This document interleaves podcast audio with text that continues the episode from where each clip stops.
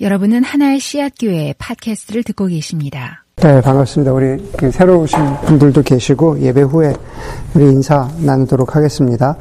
아, 저희가 그 예수님을 담는 그 영성 연습이라는 주제로 어, 1월에 새해 첫 설교 시리즈를 어, 시작을 했는데 제가 이제 그 오프닝을 했고 어, 왜 영성 연습을 해야 되는지 그 오프닝을 하고 나서 어, 그리고 이제 지난주에 그, 그 게스피커가 오셨기 때문에, 음, 그, 조금 맥락을 어, 잃어버리신 분들도 계실 수 있을 것 같고, 또 왜 영성 연습이란 게 도대체 뭔가라는 것에 대해서 어, 생각하시는 분들도 있을 것 같은데, 궁금증이 있으신 분들도 있을 것 같은데, 궁금하시면은 그 다시 홈페이지에 들어가서 그 메시지를 어, 그 설교 말, 말씀을 좀 한번 다시 들어보시면은 이게 좀 다시 이렇게 캐치업 하실 수 있을 것 같아요. 그래서 이제 오늘 본격적으로 예수님을 담는 그 영성 연습 저희가 한 8가지 정도 어, 구체적인 것들을 나누려고 하는데 아, 오늘 우리가 성경 말씀 그 본문 말씀 읽은 대로 그리고 주보에 나와 있는 대로 어, 묵상 연습, 말씀 묵상 연습 어, 이라는 그 주제로 말씀을 나누게 됩니다. 사실은 무슨 워크샵이 아니기 때문에 자 여러분 성경 펴세요. 뭐 이제 이렇게 말씀을 묵상하는 겁니다. 그런 걸 가르쳐 주는 어, 시간은 아니에요. 이제 그거는 여러분들이 알아서 하셔야 됩니다. 어, 궁금하면 물어보시고. 그 유진 피러슨 목사님 책 가운데 다섯 가지 영성 시리즈 가운데 어, 이 책을 먹으라라는 책이 있습니다. 말 그대로 그, 그 원조의 오리지널 그 카피의 제목도 Eat This Book이에요. Eat This Book. 이 책을 먹으라. 그 책에 보면은 이런 이야기로 시작합니다. 유진 피터슨 목사님이 이제 나이가 많으신데 그 유진 피터슨 목사님의 사모님이 아, 손자 한스 이름이 한스래요. 한 일곱 살 된 한스를 데리고 그 한스가 이제 할머니와 더불어서 점심 샌드위치를 먹으려고 공원에 가는 장면으로 시작을 합니다. 한스는 점심을 먹으러 공원에 오기 전에 막 목사님과 교리문답을 하고 왔어요. 일곱 살 아이인데 이제 교리문답을 하고 목사님이 주신 성경을 선물로 받아가지고 음, 할머니와 더불어서 공원에 샌드위치를 먹으러 왔습니다. 그래서 할머니와 일곱 살 난 한스가 공원에 앉아서 샌드위치를 먹고 난 후에 이 아이가 가방에서 목사님으로부터 받은 신약 성경을 꺼냈습니다. 그리고 이 일곱 살 난 아이가 소리, 조용히 소리 내지 않고 그 성경을 어, 읽습니다. 굉장히 기특하죠. 어, 그렇게 읽은 다음에 어느 정도 시간이 지난 다음에 이 한스라는 꼬마 아이가 할머니에게 이렇게 말합니다. 할머니, 이제 다 읽었으니까 가요. 라고, 어, 그러면서 이제 할머니와 어, 갈 길을 갔는데, 나중에 이제 그 아이가 성경을 쭉 읽던 모습을 지켜보던 그 할머니가 집에 와서 자신의 남편인, 남편인 유진 피러슨 목사님께 그 장면이 얼마나 우스웠는지 어, 나중에 와서 이제 유진 목사님께 이야기를 해줍니다. 그래서 유진 피러슨 목사님이 그 장면을 어, 책에 다 썼는데 그 장면이 우스웠던 것은 한스가 성경을 읽는데 예, 성경을 이렇게 거꾸로 들고 거꾸로 들고 이제 아주 집중해서 집중해서 이렇게 읽었다는 거죠. 이렇게 막 넘기면서 성경을 읽는 척 하면서 그러나 제대로 읽지 못하니까 소리는 못 내는 거죠. 그래서 이렇게 이렇게 읽으면서 읽었다는 겁니다. 아마 자녀들 키운 분들 아마 그런 경험들이 다 있으실 것 같아요.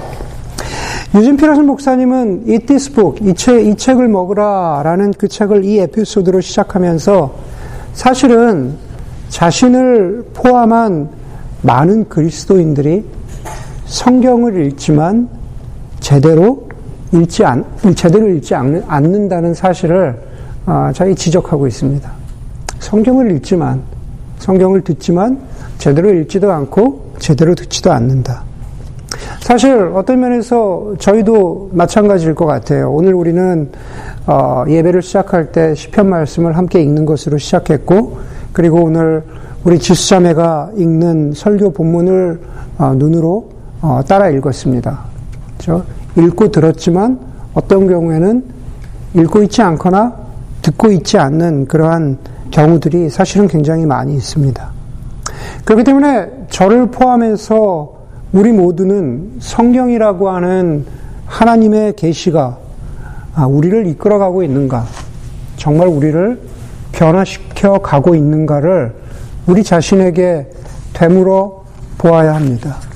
어떤 사람은 아, 일주일에 한 번 집중해서 듣는 말씀이 설교 말씀일 수도 있고 또 어떤 사람은 그거보다 좀 더 많을 수도 있고 어찌되었던 건 간에 물론 어, 요즘에 들어서는 제가 이렇게 갈수록 생각하는 게 어떤 어떤 면에서는 그 퀀티티가 양이 중요하다라는 생각을 많이 하는데 그럼에도 불구하고 어, 퀀티티 양이 중요한 것이 아니라면 그렇다면은 정말 우리가 얼마를 읽고 얼마를 듣던지 간에 그 성경이 그 말씀이 계시가 우리를 변화시켜 가고 있는가라는 것에 대해서 우리가 한번 되짚어 물어봐야 합니다. 우리가 흔히 말씀 묵상이라고 이야기할 때는 성경 말씀을 아, 말하는 거죠. 아, 성경을 읽는다는 것은 읽는 행위 자체, 자체가 아니라 아, 우리를 빚어가야 하는 거죠. 우리가 흔히 교회에서 크리스천 공동체에서 많이 듣는 이야기 중에 하나가 아 우리가 말씀의 사람이 되어야 합니다. 뭐 그런 이야기 많이 듣잖아요. 말씀의 사람이 되어야 한다. 말씀의 사람이 되어야 한다라는 것은 무엇일까? 예. 그 성경에서 이야기하는 대로 그 성경에서 영원한 생명과 그리고 그 너머에 있는 더 풍성한 생명을 약속하신 예수님의 말씀처럼 그 성경의 말씀대로 우리가 살겠다라고 하는 그 결단과 의지의 지점까지 나아가고 그리고 그것을 실제로 실제로 살아갈 때 그럴 때 우리는 우리 자신에게나 혹은 다른, 다른 사람이 나를 볼 때 말씀의 사람이다 라고 그렇게 인정해주고 바라봐 주는 거겠죠. 그렇기 때문에 예수님을 닮는 영성 연습이라고 이야기할 때 어찌 보면은 말씀 묵상의 연습이라고 하는 것이 사실은 가장 첫 번째 토대가 되어야 하고 그것이 정말 foundation이 되어야 되는 거죠. 말씀 묵상 연습을 우리가 우리 자신에게 인커리지 하기 전에 먼저 우리가 알아야 되는 게 뭐냐면은 저와 여러분, 저도 포함해서 저와 여러분 우리가 우리 인간 자신에 대해서 좀 알아야 합니다. 우리 모두는 여기 있는 제가 믿기로는 여기 있는 대부분의 사람들은 예수 그리스도의 은혜로 하나님의 자녀가 되었지만, 우리 하나님의 자녀이지만, 여전히 우리 모두가 연약한 사람이라는 겁니다. 다시 말해서, 여전히 우리 모두는 죄의 유혹을 받고, 여전히 우리 모두는 쉽게 무너지고, 여전히 우리 모두는 각자 나름대로 약한 부분이 있는 사람들이라는 겁니다. 갈라디아서 5장 17절에 보니까는 성경 말씀이 이렇게 말합니다. 육체의 욕망은 성령을 거스리고 성령이 바라시는 것은 육체를 거스릅니다. 이 둘이 서로 대적 관계에 있으므로 여러분은 자기가 원하는 일을 할 수 없게 됩니다. 그랬습니다. 여러분, 많이 들어서 알겠지만은 성경에서 육체라고 이야기할 때는 그렇죠. 바디를 말하는 경우는 사실 많이 없습니다. 특히 신약 성경에서 육체라고 이야기했을 때는 어, 이렇게 괜찮은 body, 이렇게 뭐 늙어가는 body, 이런 게 아니라, 이런 게 아니라, 사실은 flesh라는 용어를 쓰죠. 예, 헬라어, 헬라어에서는 sarx라고 하는데, 어쨌든 뭘로 표현하든지 간에 그 육체, 육신이라고 하는 것은 좀 전에 제가 읽은 대로 성, 그 갈라디아서 5장 17절의 말씀처럼 성령이 바라시는 것과 반대가는, 반대로 행하는 의미에서 육신, 육체, 플래시를 말하고 있는 겁니다. 다시 말해서 우리가 예수님을 믿으면 우리의 삶은 예수님이 우리를 빚어가시는 삶, 성령이 우리를 빚어가시는 삶이 되어야 하는데 우리의 육신은, 우리의 본성은, 죄된 본성은 그것을 거부한다라는 거죠. 거짓말하기도 하고, 욕정에 사로잡히기도 하고, 교만해지기도 하고, 자기도 알게 모르게 입술로 혹은 행동으로 남을 짓밟기도 하고, 그런 모든 것들이 아, 육신의 삶입니다. 예수님을 믿는다고 해서 우리가 육신의 삶을 자동적으로 극복해내고 넘어갈 것이라고 절대 그렇게 생각해서는 안 됩니다. 예. 우리 인간의 경향이 그렇다는 거예요. 우리 인간의 경향이. 창세기 6장 5절에도 보면은, 물론 창세기에 나오는 먼 이야기라고 우리가 치부할 수 있겠지만은 사실은 그렇지 않습니다. 하나님께서 노아에게 방주를 지으라고 말씀하실 그 즈음에 하나님께서 이 땅을 보시면서 창세기 6장 5절에 뭐라고 말씀하셨습니까? 주님께서는 사람의 죄악이 세상에 가득 차고 사람의 생각하는 마음의 모든 계획이 언제나 악, 한 것임을 보시고 마음 아파하셨다 그랬습니다. 우리가 조금 나을 수 있죠. 네, 조금 나을 수 있습니다. 예, 그러나 많은 경우에 우리 육신의 생각이 악한 경우가 악한 쪽을 따라가는 경우가 우리도 모르게 그쪽으로 딸려가는 경우가 많이 있다라는 겁니다. 그게 인간이라는 거죠. 지난주에 강사로 오셨던 권영경 목사님께서 교수님께서 교수님께서도 설교를 통해서 말씀하신 것처럼 우리는 하나님의 은혜로 은혜로 시작하지만 그렇지만 의를 통하여 은혜가 우리를 지배해, 지배해야 한다라는 말씀. 로마서 말씀이 지난주에 그 설교의 핵심이었잖아요. 의를 통하여 다시 말해서 우리의 우리의 의지와 우리의 행동과 우리의 온 존재를 통해서 그 의를 이루어 가는 것이 정말로 하나님의 은혜가 나를 지배하고 있다라는 증거가 된다라는 그런 말씀으로 나누어 주셨습니다. 그러기 위해서 그러기 위해서 우리가 어디에서 힘을 얻고 어디에서 소스를 얻어야 됩니까? 결국 우리가 가장 먼저는 가장 먼저는 하나님의 말씀이 우리를 다스리고 우리를 이끌어 가도록 그렇게 해야 된다라는 거죠. 아주 근본적인 근본적인 것부터 말씀드려야겠죠. 여러분 말씀 묵상이라는 게 뭡니까?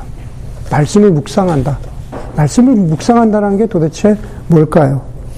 말씀을 묵상한다는 것은 우리가 하나님의 음성을 듣고 그렇죠? 그 안에서 우리와 나와 우리를 향한 그러한 하나님의 뜻을 발견하고 그리고 순종하고 하나님과 교제하는 삶 그것이 바로 말씀 묵상의 삶이라고 말씀드릴 수 있을 것 같습니다. 여러분 켄 가이어라고 하는 아주 유명한 저자가 묵상하는 삶이라고 하는 책에서 말씀 묵상에 대해서 이렇게 표현을 했습니다. 묵상하는 삶이라고 하는 것은 그 묵상의 결과가 기쁨이든 아픔이든 그것이 무엇이든지 간에 하나님께서 우리의 심령을 찾아오셔서 만질 수 있게 해드리는 삶이다. 주님 앞에 서기가 한없이 부끄럽고 주님으로부터 무슨 말씀을 들을지 전혀 모를지라도 애써 발걸음을 돌려서 예수님의 옷자락을 붙잡는 삶이다 그랬습니다. 또 박대영 목사님이란 분 그 묵상의 여정이란 책에서 말씀 묵상에 대해서 이렇게 말씀하셨어요. 말씀 묵상이란 하나님께 내가 읽히는 삶이다 그랬습니다. 우리는 결국 많은 경우에 말씀 묵상하면은 내가 하나님의 말씀을 읽는다라고 그렇게 생각하지만 사실은 깊이 들어가면 들어갈수록 말씀 묵상을 통해서 하나님께 내가 읽히는 겁니다. 아마 가장 비근한 예가 그런 거겠죠. 마치 그것은 하나님께서 말씀을 통해서 우리를 스캔하시는 것. 공항에 가면 요즘에 전신 스캐너 있잖아요. 이렇게, 이렇게, 이렇게 예외 없이. 어, 제가 목사여도 어쩔 수 없습니다. 다들 해야 돼요. 예, 예외 없이. 전신 스캔을 하는 거죠. 마치 공항에 있는 전신 스캐너처럼 하나님이, 아니, 하나님의 말씀이 우리의 존재 자체를 하나도 빠짐없이 쭉 훑어 내려가는 것. 그것이 말씀 묵상을 할 때 우리가 경험하게 되는 것입니다.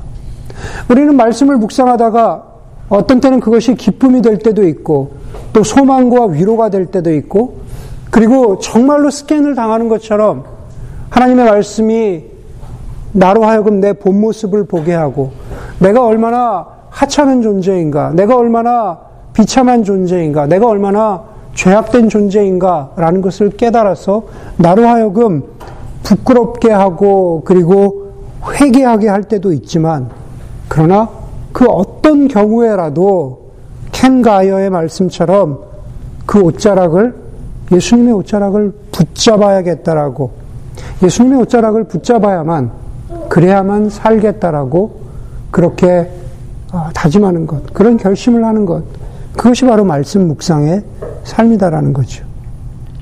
성경은 하나님의 백성들에게 구약으로부터 신약까지 하나님의 백성들에게 너희가 말씀이 없으면 죽는다라고 그렇게 말씀하셨습니다. 신명기 8장 3절에 보니까는 주님께서 아, 그 모세를 통해서 이렇게 말씀하시는 거죠. 주님께서 당신들을 이스라엘 백성들을 낮추고 굶기시다가 당신들도 알지 못하고 당신들의 조상도 알지 못하는 만나를 먹이셨는데 이것은 사람이 먹는 것으로만 사는 것이 아니요 주님의 입에서 나오는 모든 말씀으로 산다는 것을 당신에게 알려주기 위해 당신들에게 알려주기 위함입니다. 그랬습니다. 그 말씀 우리 많이 들었잖아요. 예수님께서 복음서에서 다시 어, 그 인용하시잖아요. 바로 신명기 말씀입니다. 너희가 아, 육으로만 떡으로만 살 것이 아니요 하나님의 입에서 나오는 모든 말씀으로 살 것이다. 여호수, 여호수아서 1장 8절에도 이제 이스라엘 백성들을 이끌고 가나안으로 들어가는 여호수아에게 하나님께서 이렇게 도전하시죠. 이 율법책, 이 율법책의 말씀을 늘 읽고 밤낮으로 그것을 공부하여 이 율법책에 쓰여진 대로 모든 것을 성심껏 실천하여라. 그리하면 내가 가는 길이 순조로울 것이며 내가 성공할 것이다. 라고 말합니다. 말씀을 묵상했더니만은 너의 가는 길이 순조롭고 성공할 것이다. 라고 하는 그 여호수아의 말씀은 그대로 액면 그대로 읽어서는 안 됩니다. 오히려 너희가 말씀대로 살아가면 순조롭고 성공할 것이다. 라는 것은 하나님의 뜻과 섭리와 계획 속에서 살아가기 때문에 그렇기 때문에 하나님과 동행하는 삶을 살 수 있다. 바로 그런 뜻으로 말씀하신 겁니다. 그 의미 어디서요? 반복해서 말씀드리지만 바로 그것은 바로 그것은 말씀을 묵상할 때입니다. 제가 30대 때 캠퍼스 사역에 선교단체 간사로 있을 때 가장 많이 듣는 주제는 결국 하나님의 뜻은 무엇인가입니다. 예, 제가 무슨 전공을 택할까요? 그런 거잖아요. 1학년 땐 의대 가려고 왔는데 2학년이 되니까 의대는 어려울 것 같고 제가 치대로 바꿨는데 3학년 땐 아, 치대도 어려울 것 같고 약대 약대를 가야겠는데 4학년이 되니까 아, 간사님 제가 바이오를 졸업해서 도대체 뭘 할 수 있을까요? 저 이런 고민들을 하기 시작하는 거죠. 네. 또그 외에는 뭐 많이 있는 게 이제 결혼이죠. 자, 이 형제랑 어떻게 할까요, 간사님? 이 형제랑 브레이크업 할까요, 말까요? 마음에 드는 것도 있고, 아닌 부분도 있는데, 어떻게 할까요? 뭐 주로 맨날 그런 질문입니다. 네, 맨날 그런 질문이에요. 가장 사실은 실존적인 질문이죠. 저희 저희 교회는 뭐 사실 30대가 되어서 아직도 내가 결혼을 할까 말까 고민하는 30대는 없기 때문에 어 그렇게 자, 자연 잘 어, 그 당당하게 이야기할 수 있겠지만은 사실 요즘 세대를 보면 30대도 그런 비슷한 고민을 하죠. 그렇죠? 30대 가운데에도 내가 결혼을 할까 말까 그냥 혼자 살까 아직 진행형인 거죠. 아이를 학교에 보내고 직장을 정하는 것 직장에서 사람과의 관계로 힘들어하는 것, 혹은 내가 하는 일이 정말로 내 적성에, 소명에 맞는 것일까? 예. 혹은 좀 더 커가면 40대, 50대에 들어가면서 자녀들의 대학 진학, 음. 쟤는 무엇을 하고 살아야 될까? 자녀를 보면서 어. 갑작스러운 직업의 변화를 겪기도 하고 건강을 잃기도 하고 은퇴를 생각하기도 하고 계속 시간이 갈수록 헤아릴 수 없는 인생의 구비구비마다 우리는 하나님의 뜻과 그리고 계획을 묻습니다. 지난주에 권영경 교수님도 말씀하셨지만 우리는 저와 여러분들 우리는 반지의 저항의 올스가 아니죠. 저 올스는 하란 대로 하지만 호빗은 아, 부족하고 모자라고 나약하지만 그래도 나름대로 생각을 하면서 살잖아요. 네, 그렇기 때문에 우리는 호빗 같은 그렇죠? 하나님의 자녀들이기 때문에 우리 이 세상을 살아가면서 가장 선하고 아름다운 길이 무엇일까? 가장 의미 있는 선택이 무엇일까를 고민합니다. 그런데 많은 경우에 우리에게 답이 없습니다. 많은 경우에 세상 사람들에게 답이 없습니다. 우리 인간들에게 답이 없기 때문에, 아니, 좀 더 좁혀서는 우리 그리스도인들도 많은 경우에 답이 없기 때문에 우리는 결국 답을 가지신 분을 찾아가야 죠 그리고 그 답이 바로 하나님의 말씀 가운데 있기 때문에 우리는 말씀을 묵상해야 합니다. 사도 바울의 디모데를 향한 그러한 그 권면이죠. 경건을 위한 연습, 예수님을 닮아가는 연습. 디모데 전서 4장 7절에서 이렇게 말합니다. 경건함에 이르도록 몸을 훈련하십시오. 그랬습니다. 예수님을 닮아가는 연습이라는 것은 결국 경건함에 이르는 연습입니다. 아까 성령의 바램은 육체를 거슬리고 육체의 바램은 성령을 거슬린다고 했잖아요. 그러면서 경건함에 이르도록 우리의 몸을, 우리의 플래시를 우리, 우리가 훈련해야 합니다. 몸의 훈련은 약간의 유익이 있지만 경건 훈련은 모든 면에서 유익하니 이 세상과 장차 올 세상의 생명을 약속해 줍니다. 그럽니다. 제가 설교 시작하면서 이번 시리즈에 앞으로 오늘부터 시작해서 8번 정도 구체적인 그러한 연습에 대해서 말씀드린다고 했습니다. 그런데 제가 보기엔 가장 중요한 것은 결국 말씀 묵상의 훈련과 기도의 훈련이겠죠. 기도의 연습이겠죠. 다른 것들 중요하지만 많은 것들 그 첫 번째 말씀드린 말씀 묵상과 기도가 이루어지지 않으면 사실 다른 것들 좀 효과를 보기가 어렵습니다. 금방 바닥이 드러나고 금방 지치기가 쉽습니다. 말씀 묵상은 제 취미로 하자면은 하이킹에서 배낭이나 텐트나 등산화 같은 거죠. 아주 기본적이지만 가장 중요한 겁니다. 제가 아무리 좋은 헤드램프를 가졌다거나 제가 아무리 좋은 정수기를 가졌어도 아무리 좋은 모자를 썼어도 예, 산속에서 정말 산속에서 배낭이나 텐트 혹은 등산화가 없다면 오래가지 못합니다. 금방 나가 떨어지게 되죠. 조난 당하게 됩니다. 말씀 묵상 바로 그렇다라는 겁니다. 여러분 우리가 잊지 말아야 되는 것은 말씀 묵상이라고 했을 때 그것은 말 그대로 말씀을 묵상하는 겁니다. 그것은 명상도 아니고 그리고 그냥 메디테이션도 아닙니다. 우리 잘 알죠? 명상의 목적은 뭡니까? 그센 부리즘 같은 데서 선불교 같은 데서 이야기하는 명상의 목적은 한마디로 얘기해서 자기를 비우는 것이 목적입니다. 모든 번뇌를 모든 고민을 털어내는 것 그게 명상의 목적입니다. 하지만 묵상은 명상과 다르죠. 성경 말씀 가운데에도 있잖아요. 우리가 우리 속에 있는 악한 것들을 쫓아냈더니만은 그리고 하나님의 선한 말씀으로 채우지 않았더니만 나중에 그 사람의 형편이 그 전보다 더 안 좋게 되었는데 그것은 비웠는데 하나님으로 성령으로 채우지 않았기 때문이죠. 비워놓고 채워야 합니다. 그것이 묵상과 명상의 차이죠. 묵상은 비우되 그러나 하나님의 말씀으로 채우는 것이 묵상입니다. 영성에도 그냥 묵상이 있습니다. 우리가 영성의 많은 전통에 보면은 말씀을 묵상하는 게 아니라 그냥 묵상이 있어요. 정말로 좋은 자연에 가서 혹은 수도원에 가서 하나님을 묵상한다든지 혹은 십자가를 바라보면서 어, 거기에 자신을 대입시키면서 그렇게 묵상한다든지 여러 가지 어떤 묵상의 방편들이 있습니다. 가령 뭐 예를 들어서 뭐 아주 아주 멋있는 성당에 가서 스테인드 글라스만 보아도 우리가 묵상이 될 수 있습니다. 그러나 그것은 좋은 의미에서 영성의 묵상은 될 수 있지만 그러나 말씀의 묵상은 아닙니다. 그렇죠? 그 이전에 되어야 하는 것이 그것이 바로 말씀의 묵상입니다. 말씀 말씀 묵상은 말 그대로 우리가 받는 말씀을 묵상하는 것인데 많은 사람들이 그것을 큐티와 큐티하는 거 있죠? 큐티와 동일시합니다. 그렇죠? 큐티는 큐티는 말씀 묵상의 한 방법이기는 하지만은 그러나 큐티가 말씀 묵상의 전부는 아닙니다. 우리가 이번 주부터 어, 겨자씨 소그룹 모임을 하지만은 겨자씨 소그룹에서 성역 공부를 통해서 깨닫게 되는 말씀, 혹은 설교를 듣다가 어, 저 말씀 나에게 온다라고 나를 딱 붙잡는 그런 말씀, 그리고 혹은 매일 하는 큐티의 말씀, 그것이 무엇이든지 간에 우리의 삶에 주어진 말씀 하나라도 붙잡고 묵상하면은 그게 말씀 묵상이 되는 겁니다.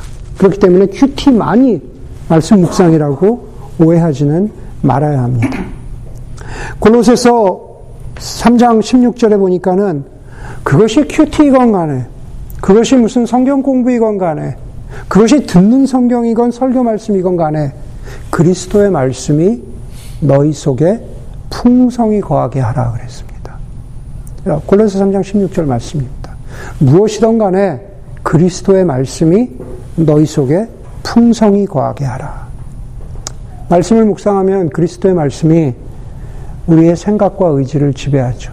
그것이 풍성히 거하는 하나의 사인입니다. 말씀이 우리 속에 풍성히 거하, 게 되면 우리가 어려운 상황 가운데에서도 위로와 소망을 얻습니다. 말씀 때문에 내가 이겨나갈 힘을 얻게 되죠. 내 힘으로 하는 것이 아니라 하나님의 말씀이 주는 위로입니다. 혹은 제가 말씀드린 대로 내 자신의 모습을 보았기 때문에 우리가 아, 회개합니다. 하나님 앞에서 정말 스캔 당했기 때문에 정말 하나님 앞에 겸손한 마음으로 회개합니다. 어떻게 가야 할지 길이 보이지 않는데 우리가 말씀을 묵상하는 가운데 보이지 않던 나에게는 보이지 않던 그러나 말씀 가운데 있는 하나님의 지혜와 하나님의 말씀이 주시는 분별력을 얻어서 우리가 뚫고 나가기도 합니다. 그게 말씀이 주는 은혜인 거죠. 네, 그것이 말씀을 묵상할 때 얻어집니다. 제가 좋아하는 것 중에 하나가 네, 감자탕입니다. 여러분들도 감자탕 어, 좋아하시는 분들 계시죠? 네, 감자탕 좋아합니다. 뭐 국물 맛도 좋고, 네, 감자 먹는 맛도 좋고 괜찮습니다. 요즘처럼 쌀쌀한 좀 추워졌잖아요, 그렇죠? 추운 겨울에 감자탕을 먹으면 좋을 것 같아요, 그렇죠? 어, 한 가지 아쉬운 게 있다면 감자탕은 돼지뼈를 발라 먹, 잘 발라 먹어야 되잖아요. 그 막 살을 파 먹어야 되잖아요. 사실은 그 그게 좀 귀찮긴 하지만 그래도 그 뼈를 발라 먹는 그러한 재미가 있습니다. 그러다 이제 건더기가 살코기가 나오면 기분이 좋아지죠. 그렇죠? 기분 좋잖아요. 그렇죠? 그런데 참 아쉬운 것 중에 하나는 어, 이 동네에는 감자탕을 잘하는 집이 없다는 겁니다. 네, 그게 없습니다. 그래서 좀 되게 아쉽습니다. 그래서 요즘에 저희 아내가 어, 이제는 감자탕을 끓이기 시작했습니다. 네, 감자탕이 맛있는 집이 없으니까 감자탕을 사실 어, 끓이기 시작했어요. 네, 제가 그, 그, 우리 교회에서 제 아내가 감자탕 제일 잘 끓이고, 두 번째로는 태미 자매가 잘 끓이는 것 같아요. 왜냐하면 두 사람 외에는 감자탕을 끓이는 걸 제가 먹어본 적이 없기 때문에. 한번 먹었어요, 그때. 한번 먹었어요. 근데 제 아내가 요즘에 감자탕을 끓이는데요. 그 뼈도 이렇게 그 등뼈로 끓이는 게 아니라 어, 그 등갈비로 그냥 돼지 등갈비로 끓이, 거든요 그래서 어, 정말 살도 많고 얼마나 맛있는지 몰라요. 먹고 싶죠. 네, 그래서 제가 이 설교 요 부분을 아내에게 보여줬어요. 저희 아내가 오늘 저거잖아요. 저 봉사잖아요. 그래서 분명히 이 설교를 듣고 나면 교인들이 이제 끝내어 가서 사모님 저도 저도 감자탕이요. 그러면 이제 저희 아내가 이거 무슨 맥락이지? 이럴까봐 미리 보여줬는데. 쉽대요. 쉽다니까는 여러분들 설교 끝나고 어, 사모님 저도 감자탕 먹고 싶어요. 그러면은 당당하게 얘기하시면 분명히 집에 오라고 어, 끌어줄 거라고 그럴 거예요. 그런 거 묵상하시면 안 돼요. 네. 여러분 우리는 어디 감자탕 집에 가면은 감자탕의 그 뼈를 아, 사람은 일주일씩 발라 먹지 않습니다. 그렇죠. 아, 뼈가 맛있다고 막 일주일씩, 일주일, 일주일씩 막 그거를 옆에 두고 있지 않습니다. 그런데 혹 개들에게 준다면 개들은 그럴 수 있겠죠. 그 뼈를 가지고 그냥 일주일 동안 그냥 빨아먹기도 하고 뭐 가지고 뒹굴고 놀기도 하고 막 그러겠죠. 그렇죠? 뼈다귀 하나만 있으면은 일주일이 동물들에게는 아마 신날 것 같습니다. 개만 그런 것이 아니라 사실 성경에 보면은 동물들도 그래요. 아, 이사에서 말씀에 이사에서 31장 4절에 보면 사자가 이렇게 한답니다. 큰 사자나 젊은 사자가 자기의 먹이를 움키고 으르렁거릴 때 그럽니다. 예, 자기의 먹이, 그 뼈다귀 하나를 가지고 그냥 사자가 으르렁거리는 겁니다. 거기서 으르렁거리는 것은 무슨 화가 났다거나 다른 존재를 막 위협하려고 하는 게 아니라 그 동물들이 좋아서 막 이럴 때 있잖아요. 그렇죠? 그런 의미로 으르렁거린다라는 아, 그런 의미입니다. 사람도 먹을 때 마치 맛있는 그런 소리를 내는 것처럼 히브리어의 히브리어의 으르렁거리다 사자가 으르렁거렸다라는 단어는 하가라는 단어인데 오늘 우리가 읽은 본문 복 있는 사람은 오직 주님의 율법을 즐거워하며 밤낮으로 율법을 어떻게 해요? 말씀을 묵상하는 사람이다. 우리가 말씀 묵상한 오늘 하루 종일 오늘 계속 들었잖아요. 우리 말씀을 묵상합니다. 말씀을 meditation 한다 그러잖아요. meditate 한다 그러잖아요. 말씀을 묵상한다라고 할 때 그 묵상이라는 단어가 사실은 으르렁거린다는 단어입니다. 우리가 말씀을 붙잡고 마치 개처럼 사자처럼 좋아서 죽겠다는 표정으로 저 그 말씀 붙잡고 뼈를 빨아먹듯이 으르렁 으르렁 하고 있는 게 말씀을 메디테이트 한다라는 바로 그 단어라는 겁니다. 자, 놀랍죠? 예수님은 성경에서 요한복음 시작에 예수님은 태초부터 말씀이라고 말씀하셨습니다. 그렇죠? 태초에 말씀이셨던 그분이 인간이 되셔서 우리 가운데 오셨습니다. 사람 되신 예수 그리스도로 말미암아 우리가 생명을 얻고 그리고 더 풍성히 얻는 그러한 삶을 그 풍성히 이루는 그러한 삶이 어떤 삶인가 그 길이 어떤 길인가를 우리가 말씀을 통해서 배웠습니다. 구원을 얻는 그 길을 찾은 것으로 끝나는 것이 아니라 우리는 길 대신 예수님 나는 길이요 진리요 생명이라고 하셨잖아요. 난 우리는 바로 그 길에 들어서야 되는 거죠.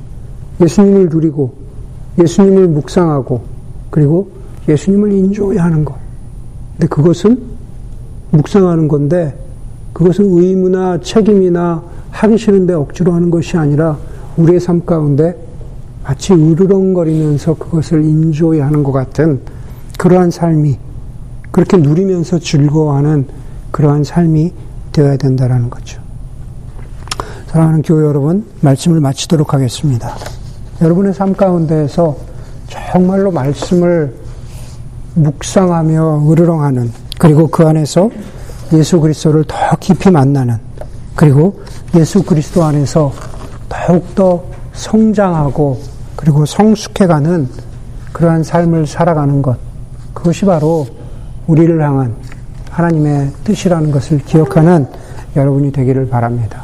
함께 기도하겠습니다.